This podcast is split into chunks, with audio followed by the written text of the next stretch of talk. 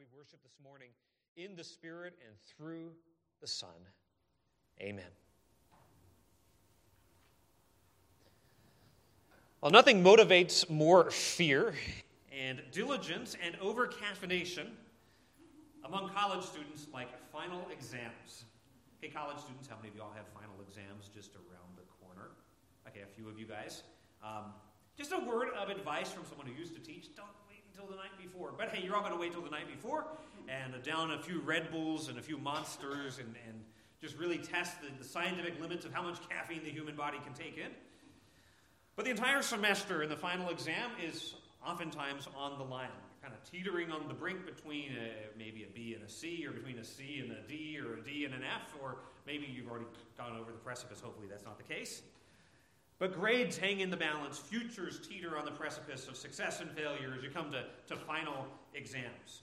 Now, those of you who are not in college, you can remember back to those dark and dreadful days in your past when you experienced such horrible things in high school or maybe college, uh, of final exams, the dread, the fear. Now, I'm one of those weirdos who uh, I liked tests because I liked school and it was like, yay, I get to take a test and show the teacher how much I know, right? But for most normal people, it's not exactly something you look forward to. A, final exam, a good final exam, is typically comprehensive. It'll be like, hey, this is hitting the main out, learning outcomes of the course. We want to see how well you learned the things you were supposed to learn. It'll cover the entire semester. It will require the student to understand all the salient uh, points of the course. It'll give students the opportunity to demonstrate mastery of the material.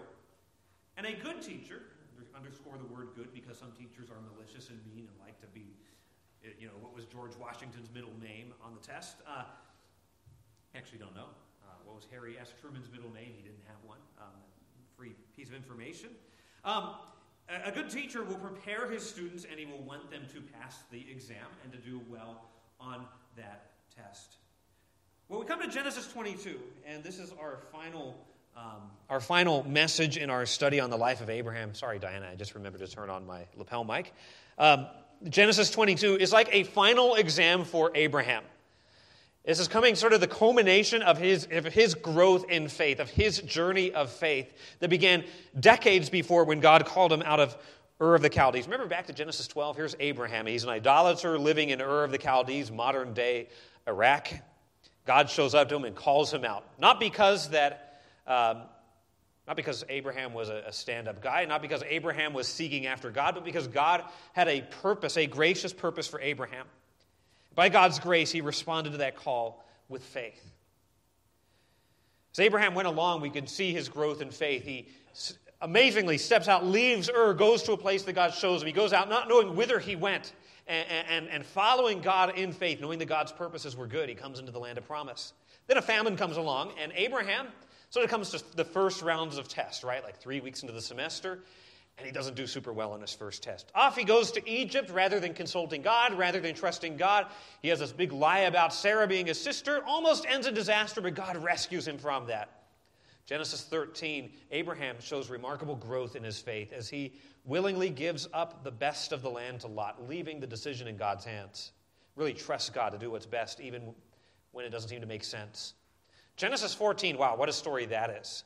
The armies of, uh, of Chedorlaomer sweep into Palestine and take Lot, uh, uh, Abraham's nephew, captive. And Abraham gets a little force, a little strike force of sort of commandos, and does this amazing raid and rescues these people, all in faith, trusting God to protect him from, from a, a marauding army. Genesis 15, God comes along and promises to Abraham something that's absolutely staggering. Abraham, you're going to have a son. It's not going to be Elimelech, your steward. It's not going to be Lot, your nephew. Your very own son.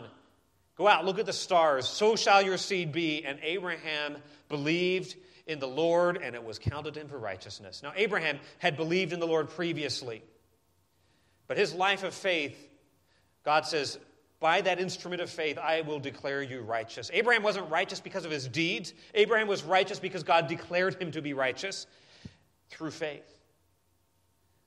Now, Genesis 16, Abraham has another test. And this one here, he doesn't do super well on either.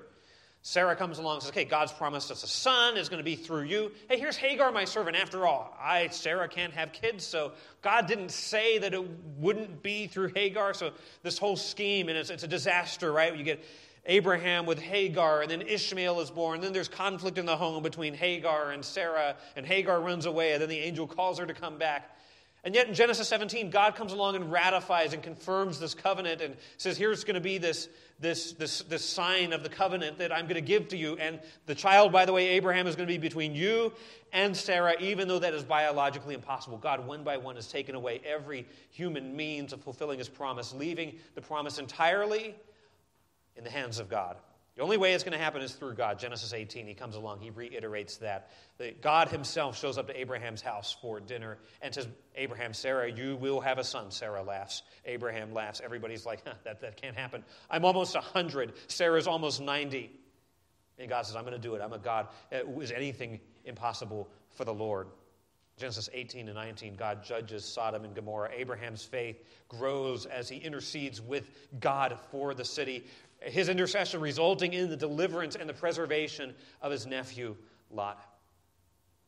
Come along to Genesis 20 and another test Abraham doesn't do super well on. Uh, he pulls the same stunt after decades that he pulled in Egypt, lying to a king named Abimelech about his wife Sarah, and yet God graciously intervenes. Genesis 21, which we saw last week, now God comes along, and the promise that he has made, he fulfills. Abraham and Sarah have a son. They name him Isaac. And then God calls Abraham to do something that is unthinkable. He says, Ishmael, your son, you really love Ishmael.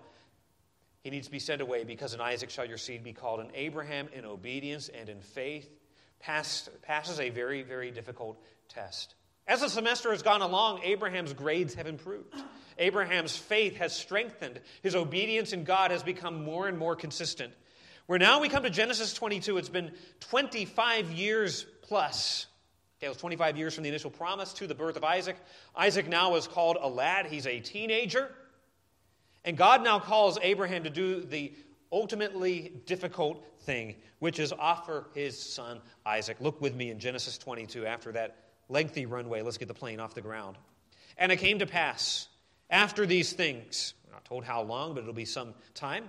Verse 34 of the previous chapter said Abraham sojourned many days. It's been a passage of time.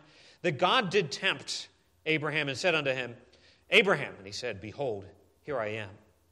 And he said, Take now thy son, thine only son Isaac, whom thou lovest, and get thee into the land of Moriah, and offer him there for a burnt offering upon one of the mountains, which I will tell thee of. After the decades of waiting, after the finally getting the thing promised, the son Isaac, after Isaac now has been weaned, Isaac is now grown. He is the treasure of Abraham's heart. He is the apple of his eye. God calls Abraham to do something difficult. You see, as Isaac grew, so did a, a great danger. And the danger was this that Isaac would become the treasure of Abraham's heart rather than God, that the gift would be more important than the giver. And so God puts Abraham to the test to see Abraham, how strong is your faith? Will you obey me even when it costs you? So there, there's, there's three goals God has in this final exam, and let me just give you the overview. First goal God has is to prove Abraham's faith. Now, like a good teacher, God's not trying to get Abraham to fail the test, but to say, I want to show you and the world how far your faith has come by my grace. He's going to prove that test, that faith by obedience. Secondly, God is going to, through this test, provide a substitute, which preaches the gospel to us of a substitute that's placed in for Isaac at the last minute. And then finally, God is going to promise great and lasting blessing. So that's where we'll be going through this test. So let's look at the first goal God had. God is going to prove Abraham's faith. Now, verse 1 says that God did tempt Abraham. Normally, we hear, hear the word tempt, we're like, I was tempted to do evil. I don't know that that's the best translation of that word. Put the word test there in your mind. God is going to test Abraham. He's not trying to allure Abraham to do something which is evil, but rather he's going to test, he's going to prove the reality and the, uh, the integrity of Abraham's faith. This is not a test that God wishes Abraham to fail, but God foresees that Abraham will pass. Listen, God is omniscient and sovereign, so the outcome of this test was never in doubt. It's not like God's like, I really don't know what Abraham will do. Listen, we don't have a God who is uncertain about the future. The future for our God is as certain as the past because he is the God who has decreed all that comes to pass. Nonetheless, it's going to be worked out in time as God shows and proves what Abraham's faith is made of. God wants to know does Abraham truly treasure God for God's sake, or does he merely trust God to give him what he always wanted? So here's the, the God says to him, Abraham, and Abraham says, Behold, here am I. Notice Abraham's submission.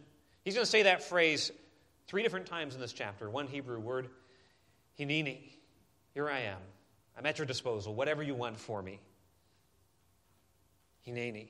Here I am. It says, Now take now thy son. Now here's how this is worded in uh, the, the order in the Hebrew.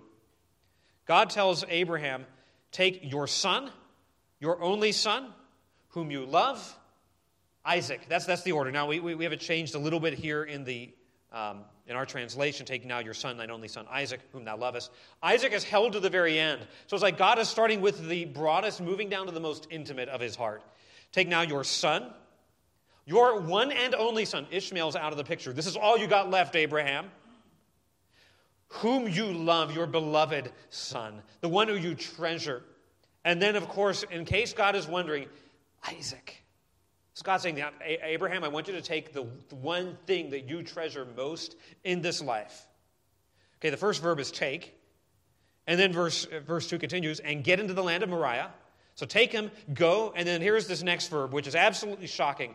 Offer him there for a burnt offering. Now, a burnt offering is, is called the holah. It is the offering that was burned entirely, burned to ashes. The way that a holah would be offered is you would slit the throat of the, the, the sacrificial victim.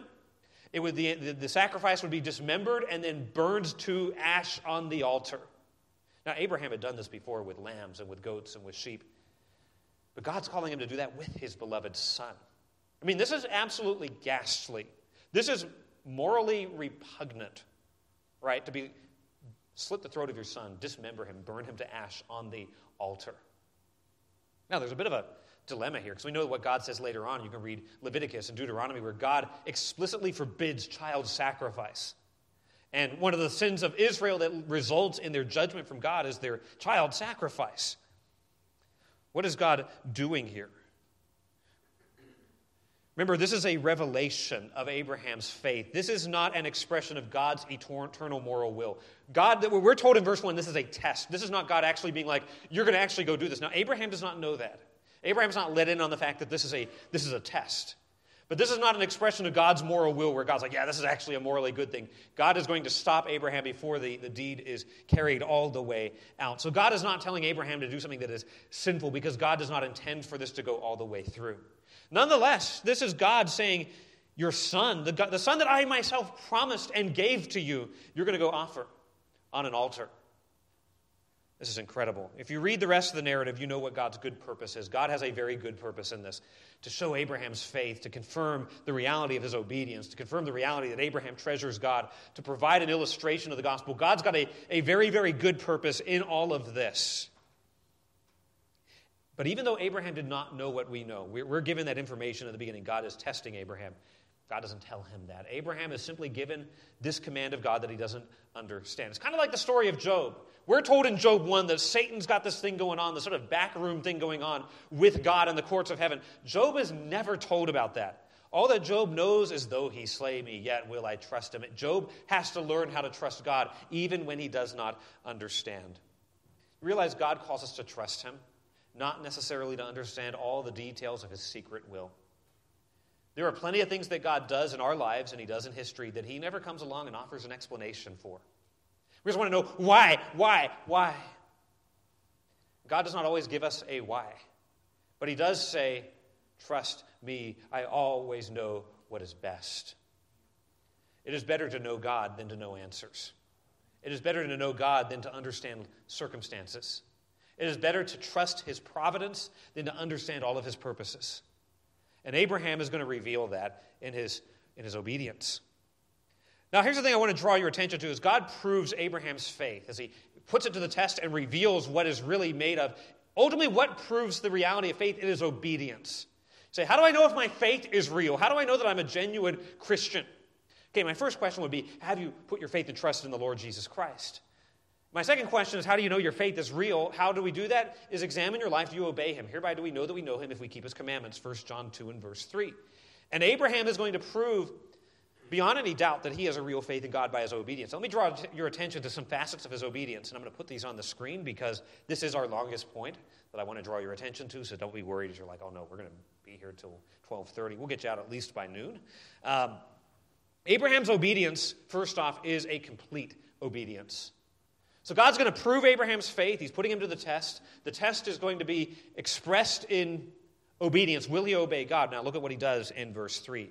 And Abraham rose up early in the morning and saddled his donkey and took two of his young men with him and Isaac his son and cleaved the wood for the burnt offering and rose up and went unto the place of which God had told him. Then on the third day, Abraham lifted up his eyes and saw the place afar off. And Abraham said unto his young men, Abide here with the donkey, and I and the lad will go yonder and worship and come again to you. And Abraham took the wood of the burnt offering and laid it upon, his, upon Isaac his son. And he took the fire in his hand and a knife. And they went, both of them, together. This is complete, total obedience. When God speaks to Abraham, Abraham says, Here am I, Hineni. I, am here at your disposal. When God gives him the staggering command, Abraham does not argue with God. He doesn't say, God, could one of the servants do? Let's go find Lot. Maybe we can offer Lot. I mean, he's really not done a whole lot to be helpful. Maybe he could be the stand in. But there is simply quiet acquiescence to the demands of God. Even verse 3, notice he gets up early in the morning. More than likely, God says this to him while he's sleeping. And I can't imagine what the rest of that night was like as Abraham agonized. Isaac, his son, who he loved. We're not told any of those details, but after what was undoubtedly a sleepless, agonizing night, he gets up early in the morning and he goes about. Now, notice the, the verbs. He, he saddles, he gets his servants, he cuts the wood, he goes. Now, the, the order of the verbs is a little bit confused because you think cutting the wood would make sense before you saddle the donkey. I think it shows just sort of the emotional trauma that he's undergoing here. Just uh, things are confused, but he's obeying God as best he can. And he went off to the place, notice verse 3 says, the place of which God had told him. God has said, go to, go to the land of Moriah. Go to the land of Moriah. I'm going to reveal where you're going to go. So he's going to go at the right time, right away, immediate. The, the only kind of obedience that is right is immediate obedience.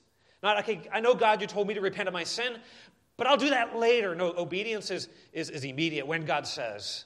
It's to the right place. There's specificity here. Abraham himself is engaged in obedience to God, taking his, his teenage son, taking the lad, Isaac, where God told him to go. This is prompt obedience. There is no hesitation. He's not like a truculent three year old who is avoiding the peas on the plate that you're going to have a battle of the wills of. I remember trying that stunt as a kid. Mom and dad always won that one. He's not like that where he's like, I'm going to avoid this and I don't want to do it. But he steps to it right away, as painful and difficult as this obedience would be. So, verse 4 on the third day, Abraham lifted up his eyes, saw the place afar off. So, this could be counted inclusively. So, you say you leave Monday, you, you travel on Monday, Tuesday, and you're there sometime on Wednesday uh, probably counted inclusively. From Beersheba, where he is, um, verse 33 of chapter 11, uh, chapter 21 says he was there in Beersheba. To the land of Moriah is about 50 miles uh, that they're covering in three days. You say, where is Moriah? According to 2 Chronicles 3 and verse 1, the only other place in the Bible that Moriah is mentioned, it is the place where Solomon builds his temple. Remember when there's a plague coming on Israel and uh, David is is pleading with the angel of the Lord, and he buys the threshing floor and offers a sacrifice to stay the plague. That's the place where Solomon builds his temple, and it's called Moriah. So the location of this is modern day Jerusalem, the Temple Mount, the, the Dome of the Rock. If you go to uh, go to Jerusalem today, there's a, there's a mosque on top of this location. It's where the temple would be built, it's where the rebuilt temple would be. Mount Moriah, later on connected with the place of sacrifice. Now, it's interesting to me that it's the place where God told him, because if you read the rest of the Pentateuch, God says, Go worship in the place where I will tell you. The, the, the place is important uh, for the worship of Israel later on, and here's where it is established. Now, during that three day journey, I mean, man, that's got to be awkward. Here's Isaac. Abraham knows what he's going to have to do. There's no recorded conversation. Uh, between Abraham and Isaac, he doesn't explain what's going to happen. He can't bring himself to do that. Just simply Abraham trudging along in silent submission to the drastic demands of God. Abraham willingly submitting, does not understand, but off he goes. Now, verse 5. Verse 5 is an astounding verse. So they finally get there. They, they lift up his eyes and saw the place afar off. By the way, that word saw in verse 4, circle that. Uh, that word saw is the key word in this chapter. You're like, it doesn't make any sense. This is the word later on when it, when it says God will provide. God will see to it. It's the same Hebrew word. Uh, Jehovah Jireh, this is the same Hebrew word, changed forms a little bit. That word, God will see to it. So Abraham sees here. Later on, God will see to it. And later on, the place will be called God will see to it. In fact, even the name Moriah, you hear that, that R in there, very likely is built on this same verb. So everything here is about seeing. Abraham seeing the place. Later on, God seeing the sacrifice and seeing to it. God seeing Abraham's faith. So God, uh, Abraham comes along. He sees the place. Verse 4, verse 5, he says to the young men, these are his two servants, stay here, and I and the lad, okay, the, the, the, that's the, the words referring to probably a teenage son, will go yonder and worship and come again to you. This is complete obedience. God had told him to go worship. But here is what is astounding. Isaac's saying, okay, I'm going to go do what God told me to do, which is worship. But notice the end of the verse I and the lad will go yonder and worship and come again to you. Now, here's the cool thing with Hebrew, it'll tell you the number uh, on the verb. Is it a first person singular? Abraham does not say, We will go and worship and I will come to you, but he says, We will worship and we will come again to you. So he's doing two things here. One of them is saying, I'm going to obey God completely. God told me to worship. I'm going to go do exactly what God told me to do. But there's also faith. We will both together come back to you. Even though I'm going to, I fully intend to obey God and offer my son, I will come back. We two together will come back to you. This is a staggering statement. Now, Hebrews 11. I want you to see this. We won't go to all over the Bible everywhere this morning, but I do want you to go with me to Hebrews 11 because this is a crucial commentary on this text. Hebrews 11 gives us a divinely inspired commentary on what is going through Abraham's heart and mind as he says, We will go and worship and we will come back again. What's he doing? Hebrews 11, verse 17. By faith, Abraham, when he was tested, when he was tried, offered up Isaac. And he that had received the promises offered up his only begotten son so he follows through on what God told him to do. Of whom it was said that in Isaac shall thy seed be called, accounting, this is, this is, this is what I want you to see, verse 19, Hebrews 11, accounting that God was able to raise him up even from the dead, from whence also he received him in a figure. He's, what this verse is saying is Abraham went to that altar fully intending to offer Isaac. And fully believing that since God had promised that Isaac would be the son of promise, that somehow God would raise him from the dead. We're like, oh, yeah, that makes sense. There's resurrections in the Bible of Lazarus and Jesus, but none of that's happened.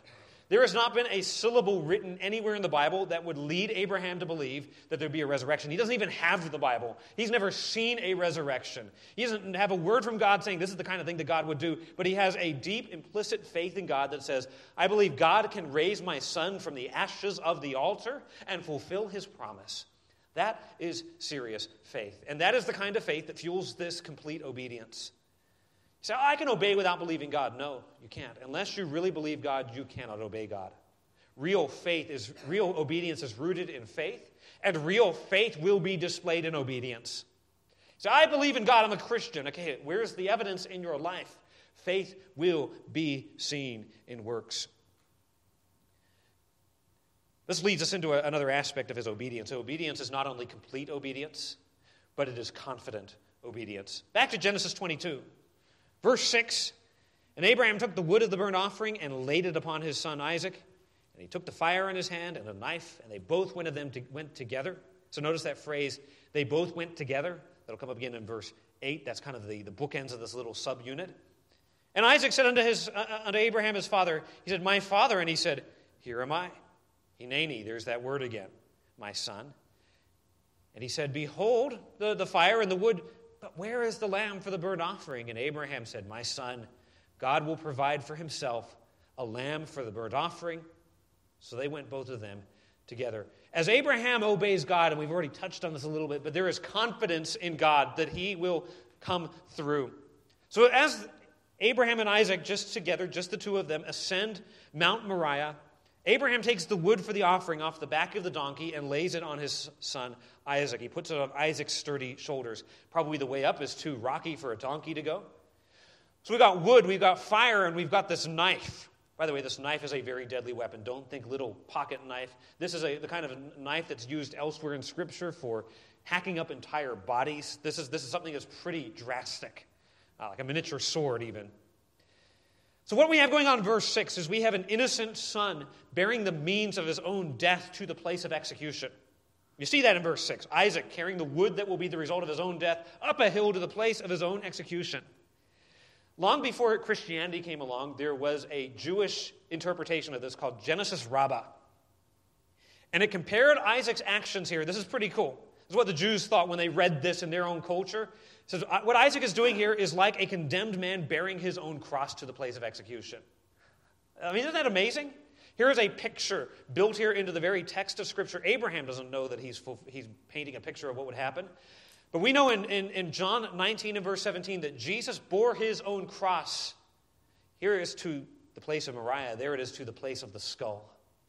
Isaac here, a picture of an obedient son bearing his own cross to the place of execution, not because of any sin that he has done, but to fulfill the will of his father, just as Jesus Christ would do for you and me. But notice Abraham's confidence. Isaac asks the obvious question okay, we've prepared really thoroughly here. We got a knife, we got fire, we got, we got wood. Got it. Missing something really big here, Dad. We don't have a lamb for the sacrifice. Isaac had seen many sacrifices. I think Abraham was a guy who was a faithful worshiper of Yahweh, would worship regularly. Isaac knew that sacrifices involved a sacrifice. We, don't, we didn't bring a sheep, we didn't bring a ram, we didn't bring a goat. Where is the lamb for the burnt offering? By the way, that is the first mention of the word lamb in the entire Bible. Obviously, there's sacrifices before that, but this mention of a lamb, this is sort of programmatic for what's going to happen later on in Scripture. Now, here, the confidence of Abraham is he, he's not going there planning to get out of this. He's not going there being like, we've got a plan B and we're going to try to hoodwink God. He's going to the place of sacrifice, expecting to offer Isaac, expecting to come back again, that God will either raise Isaac from the dead or provide a substitute. Verse 8 My son, God will provide himself a lamb. I would say Abraham's response is the high point of the book of Genesis. I would say this is even perhaps the high point of the entire Old Testament because in these words, these six words in the Hebrew, he preaches the gospel. By the way, Isaac's question, six words in Hebrew. A- uh, Abraham's answer, six words. Where's the lamb? God will provide the lamb.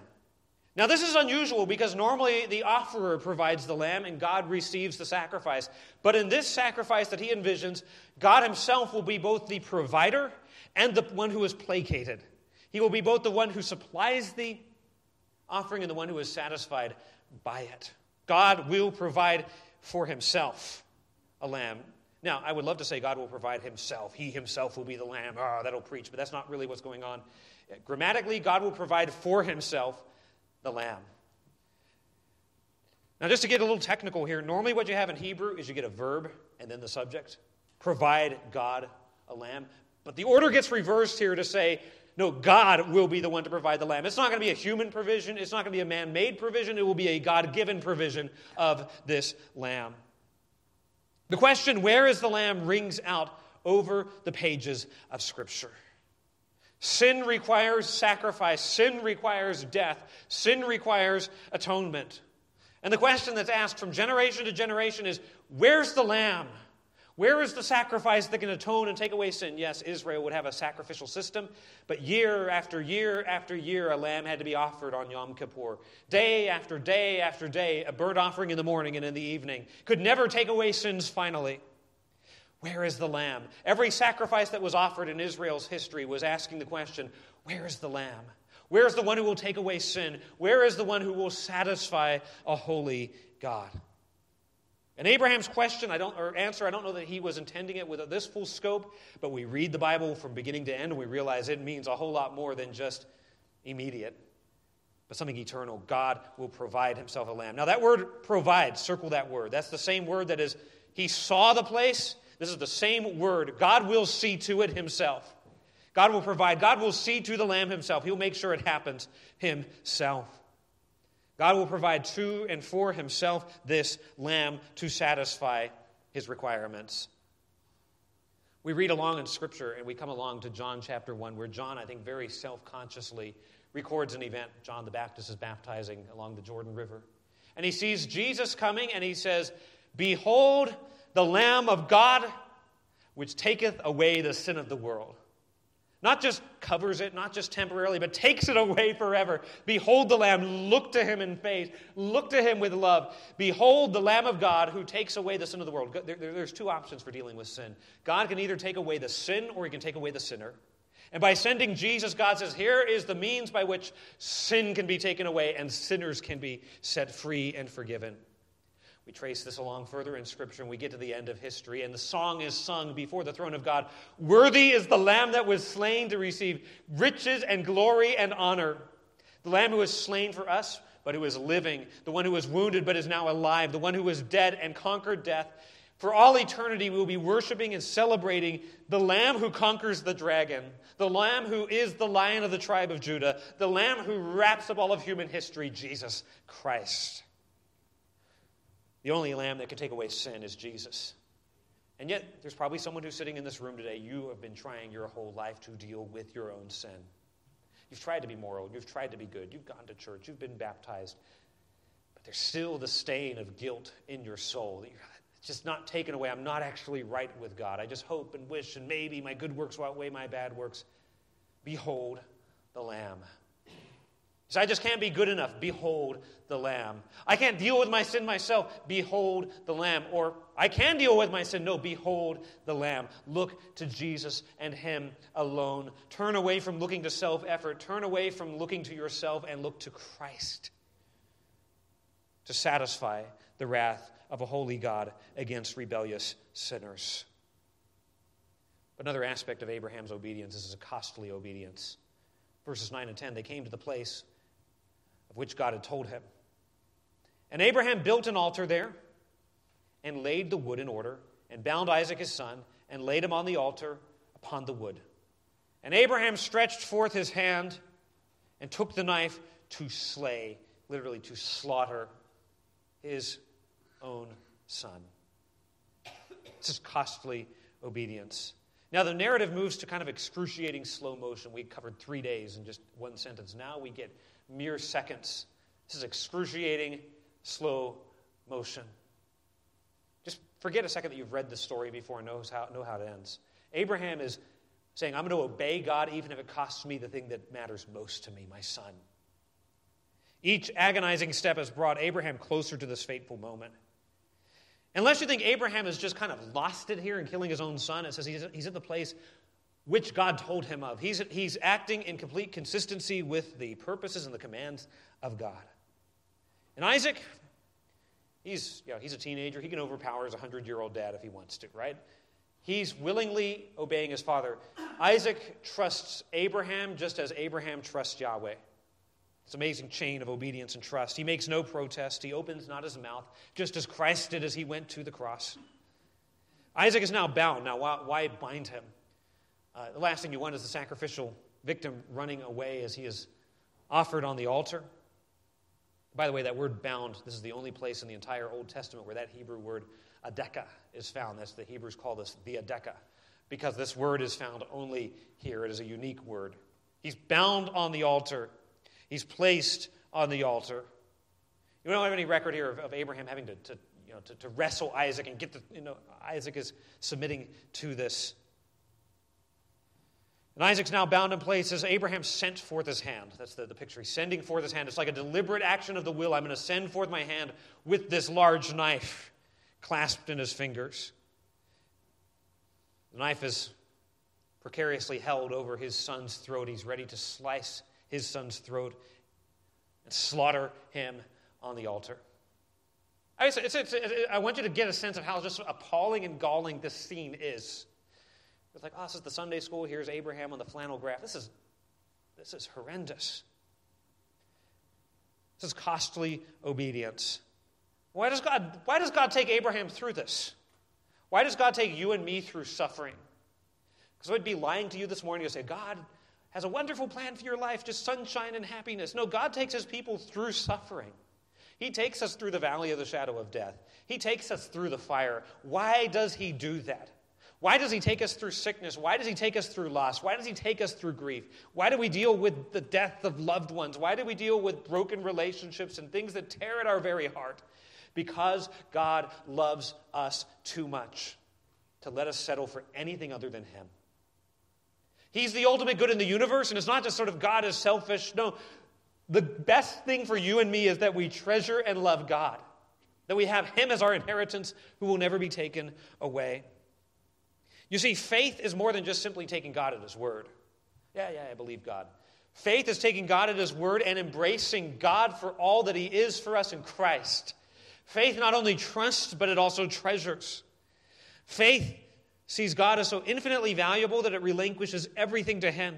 Faith says, I count all things but loss for the excellency of the knowledge of Christ Jesus, my Lord, for whom I've suffered the loss of all things, and do count them but dung, that I may win Christ.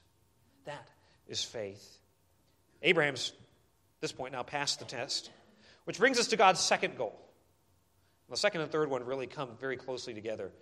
And the angel of the Lord called unto him out of heaven and said, Abraham, Abraham. And he said, Here am I. Hineni. As Abraham's got his outstretched arm clutching the deadly knife, God speaks. Now, he doesn't say Abraham, but he says it twice because he is getting Abraham's attention. This is urgent. Abraham has come to the very brink of slaughtering his own son, and now God stops it. He hits pause to the proceedings. Do not lay your hand on him. Look at verse 12. Lay not thine hand upon the lad, neither do thou anything against him. For now I know that thou fearest God, seeing that thou hast not withheld thy son, thine only son, from me. God, I, God says, Abraham, I know that you really revere me. You really fear me. I've experienced that. Now, God knew that before He is omniscient. It's not that God learned something He didn't know before, but the idea of knowing is experiencing. He has firsthand experienced as time has unfolded the love and the devotion of Abraham towards Him. In this scene here, we see God providing a substitute. It begins with intervention. The test is now over. God says, Abraham, you have done what I called you to do. You've withheld, you have not withheld your only son from me. Now, this verse is alluded to in the New Testament in Romans 8 32. It says, And God spared not his own son, but delivered him up for us all. If he does that, how shall he not also freely give him with him, give us freely all things? Whereas God stopped Abraham from plunging the knife into his son, at the cross, the father did not withhold, but slaughtered his own son. He did not withhold his own son from us, but delivered him up freely for us all, a lavish sacrifice. You look at the cross, we do not simply see Jesus as a martyr, we see Jesus as a sacrifice, sacrifice to placate and satisfy the wrath of God against your sin and my sin. And just as Abraham's willingness to hand over his son showed his love for God, so God's willingness to hand over his son shows his love for us. I don't really think God can love me. How can a good God allow suffering in this world? How can a good God allow me to get this sickness? How could a good God allow a pandemic? How could a good God? God proves his love toward us in that while we were yet sinners, Christ died for us. The cross is the supreme demonstration of the love and the generosity of God, a God who did not hold the dagger back but slaughtered his son, Jesus, for us. By the way, if you want to know how much God hates sin, look at the cross. Look at the cross. Verse 12 says that God says, I now know that thou fearest God. God says, Abraham, you are justified. According to James chapter 2, this is Abraham's justification by works. Back in Genesis 15, God saw his faith. Abraham believed God, it was counted him for righteousness. Here we now see his faith brought to fruition. His faith has been proven by his works, and God looks at that and says, Yes, there's the proof positive that your faith is real and your faith is genuine. You read James 2 21 to 34. God declares that this obedience is proof positive of his complete devotion to Yahweh. But verse 13 Abraham lifted up his eyes and looked. Okay, there's that word again. You can circle that. Behold, behind him a ram was caught in the thicket by his horns. And Abraham went and took the ram and offered him for a burnt offering, and then notice this, in the stead of his son. This is a picture of substitution. Here's Isaac on the altar, slated to die, and God brings along a substitute to take the place of Isaac. Abraham sees this sacrifice, and it replaces Isaac. This is an illustration of what we later find in Scripture substitutionary atonement. The entire Levitical sacrificial system is hey, the sinner should die, but instead of the sinner, the sacrifice will die taking us to the cross. Instead of the sinner facing the wrath of God, God the Son faces the wrath of God. You can imagine Abraham with trembling fingers and a pounding heart unties the knots that restrained his son Isaac. Isaac leaping off the altar into the arms of his father. I think this was a very touching, emotional scene as father and son are reunited from the brink of death. And at the very instant, God provides this ram. Now, notice what Abraham does in verse 14. Abraham called the place the name of that place, Jehovah Jireh, As it is said to this day, in the mount of the Lord it shall be seen. There's that word uh, provide Jireh, uh, is that word seen. You can circle that. In the end of verse 14, that word seen, there it is again. God provides the substitute. What Jesus does for us, who knew no sin, became sin for us. Jesus who dies for us. Jesus who's freely offered up for us. That's what this is picturing the price of our sin. And Abraham commemorates this by renaming the place. There's commemoration here. Moriah becomes now Yahweh Yireh, is how that would be said. God will provide, is what Jehovah Jireh, the Lord provides. The Lord sees to it himself. And yes, God fulfilled that promise for Abraham that day with a ram caught in the thicket, but he provides and fulfills that promise in the death of his son, not only for Abraham, but for all who would repent and believe in Jesus. Now, do you notice Abraham does not call the place Abraham obeyed?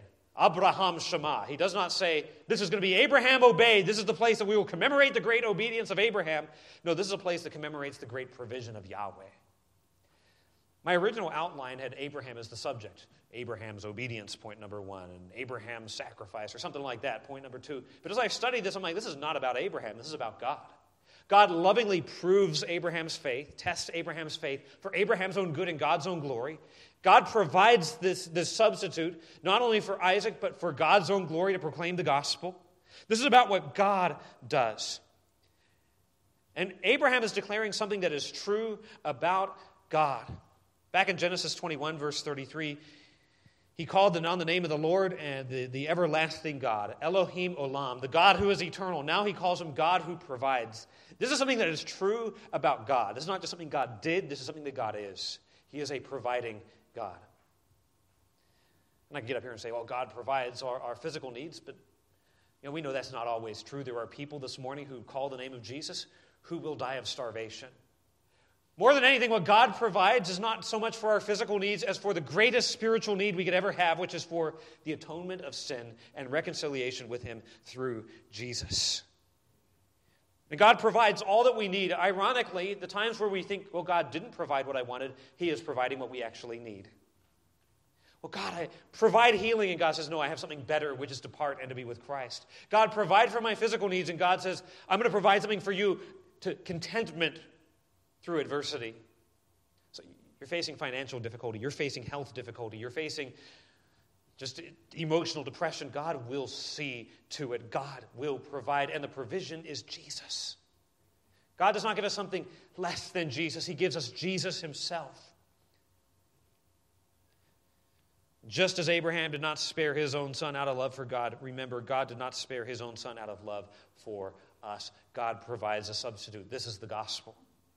But finally, what does God accomplish in this final exam? He proves Abraham's faith and Abraham's obedience through costly, through complete, through confident obedience. God provides a substitute declaring to us the gospel. But finally, God promises lasting blessing. So you notice how this is put together. Verse, verse 1, God speaks for the first time, and that takes us all the way sort of through verse 10. Verse 11, God speaks a second time, stopping the sacrifice and providing a substitute. And God speaks a third time in verse number 15. And the angel of the Lord called unto Abraham out of heaven the second time and said, By myself have I sworn. By the way, you're like, is the angel of the Lord the same as the Lord? Because it seems as if God is speaking. It's because the angel of the Lord is the second person of the Trinity. He is God and he speaks for God. He is God, but he is different from the person of God the Father. We see just a little glimpse into the workings of the Trinity. The angel of Yahweh, not just any old angel, but the second person of the Trinity. By myself I have sworn, saith the Lord. For because thou hast done this thing and hast not withheld thy son, thine only son, that in blessing I will bless thee, and in multiplying I will multiply thy seed as the stars of heaven and as the sand which is upon the seashore, and thy seed shall possess the gate of, thy, of his enemies. And in thy seed shall all the nations of the earth be blessed, because thou hast obeyed my voice. God makes these incredible promises. Now, as you read those promises, they should sound really familiar because they are. Genesis 12, God calls Abraham out of Ur of the Chaldees and says, I'm going to multiply your seed. You're going to have a land, a seed, and a blessing. And here God comes along and says, You're going to have a land, a seed, and a blessing. He reiterates what he had said all along. This is the very last time that we have a recorded word from God to Abraham. The first word's in Genesis 12, the last word is in Genesis 22. These are the bookends of Abraham's life, and his life begins in Genesis 12 and ends in Genesis 22 with divine promise. And the same promises God has proven to him over and over again. Now, here's the thing that's different. Notice the language, and I really like how the King James renders this that in blessing I will bless thee. That is the Hebrew way of saying, Abraham, I'm not just going to bless you, but I'm going to bless, bless you. I'm going to bless you beyond your wildest imaginations. This blessing will be expansive and lasting.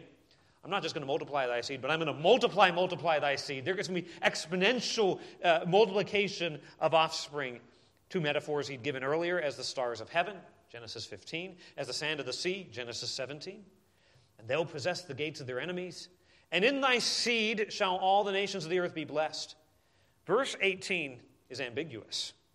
Seed could be collective and it could be singular. According to Galatians, what did God mean in thy seed? He didn't mean all of his offspring, but he meant his offspring par excellence.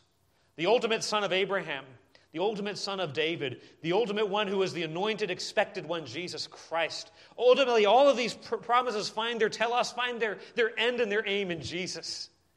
It's in Jesus that all believers become sons of Abraham. Billions of people worldwide over history who've been believers in Jesus Christ, far more than just the physical offspring of Abraham. This blessing that reaches the nations indeed has reached the nations in Jesus. But I want to draw your attention to two things that are unusual about this promise. First is in verse 16 By myself have I sworn. This is the first time when God makes promises to Abraham that he reiterates over and over again that God says, I'm obligating myself, I am swearing myself by myself to you, Abraham. Why does God do that? According to Hebrews chapter 6, it's because God could swear by no greater, he swore by himself. This is a personal guarantee, as if God's word is not enough, but God is saying, Abraham, I want you to know the absolute surety. These promises are bound up in my essence and my existence. God is saying this that if these promises do not be carried out, I am no longer God and I die. Listen, can God, can, can, can God die? The answer is no. Can these promises fail? The answer is no. Absolutely guaranteed. When we swear an oath, you know, you raise your right hand to swear the truth based on the Bible because we want to swear by something greater than ourselves. When God swears, He says, I'm going to swear by my very own existence that these promises will be filled. I am obligating myself unilaterally to fulfill them. I am, I am obligating myself personally to fulfill them. We can rest in God's promises. But there's something else that's unusual that doesn't seem to fit. Verse 16 says, For because you have done this thing. Do you see that in verse 16? God's saying, I'm promising these things because you have obeyed me. Verse 18 ends with these words, Because you have obeyed my voice. And you're like, Hang on a second, I thought this was based on God's promise. And now we're finding out that this is because of Abraham's obedience. That's unusual. This is new, this is surprising. Yet here's God on the other end of Abraham's life saying, I'm going to fulfill these promises because you were obedient. Oh, maybe it's faith and works. Maybe it's obedience and promise. Remember, the promise came first. The promise was antecedent to, the promise was the cause of the obedience. Don't forget this. This is not just promise or reward, gift or wage, sovereign grace or human response. Rather, it is God's promises and God's uh, goodness that produces obedience. It is faith that results in works. It is grace that leads to deeds. So, because of God's promises, Abraham obeyed, and God says, Your, your obedience is an essential expression of your faith. So, we're saved by God's promises, we're saved by God's grace. But that grace that saves is a grace that will also transform. That faith that justifies will also sanctify. So, my question to you has your life been fundamentally altered by the promises of God? Has your life been fundamentally altered by reception of the gospel of Jesus Christ? Has your life been fundamentally altered by an encounter with the living God? Listen, you have an encounter with the living God, your life will be different. Your affections will be different. The things you love will be different. Your direction will be different. You'll move towards holiness. Your destiny will be different. Your hope will be in heaven, not on things of this earth. So, some questions for you as we, as we land the plane, as we conclude our study of Abraham's life. Question number one Do you truly treasure God? Do you treasure God above everything else? Do you treasure God more than your possessions? Do you treasure God more than your vocation, your job? Do you treasure God more than your relationships, more than your kids, more than your spouse? Do you treasure God above everything? Is He utmost in your affections? Maybe today there's something you need to hand over to God. Say, God, Hineni, it's yours. Here am I. Second question not only do you trust God, but do you trust God? Do you treasure God? Do you trust God? Do you really trust Him deep down in this kind of way that, God, if you want me to give this up, I, I know that what you have for me is something that is better, like Abraham did? Do you really trust Him deep down when the going gets tough, when the lights go out, when the valley of the shadow of death looms? Do you trust Him for your eternity, or is there a little bit of, well, to hedge my bets, I'm also going to rely on my goodness? Do you trust God for your family? For your kids as they go out, or is there this, this, this clinging and I'm going to hold and I'm going to, uh, I'm going to helicopter parent, or will I trust God? Do you trust God for your finances, or is your, your financial life just marked by worry and fretting and constant staring at the numbers on the bank account? Do you trust God for your health? That no matter what He chooses to do with your health, you will say, That is good and that is best and that is right, even if it's not what I thought He should do. God's promises are the bookend of this, of this amazing life. God's sovereign grace called Abraham out of, out of Ur. God's sovereign grace carried him through many dangers, toils, and snares. God's grace grew Abraham's fledgling faith. He lifted him up when he stumbled. And ultimately, through, by grace through faith, Abraham triumphed over this final exam. Abraham, by God's grace and grace alone, aced the final exam. I don't know when your final exam will come, and maybe it comes multiple times. But may we trust and treasure God come what may. Father, thank you for this incredible example. May we sing with all of our hearts.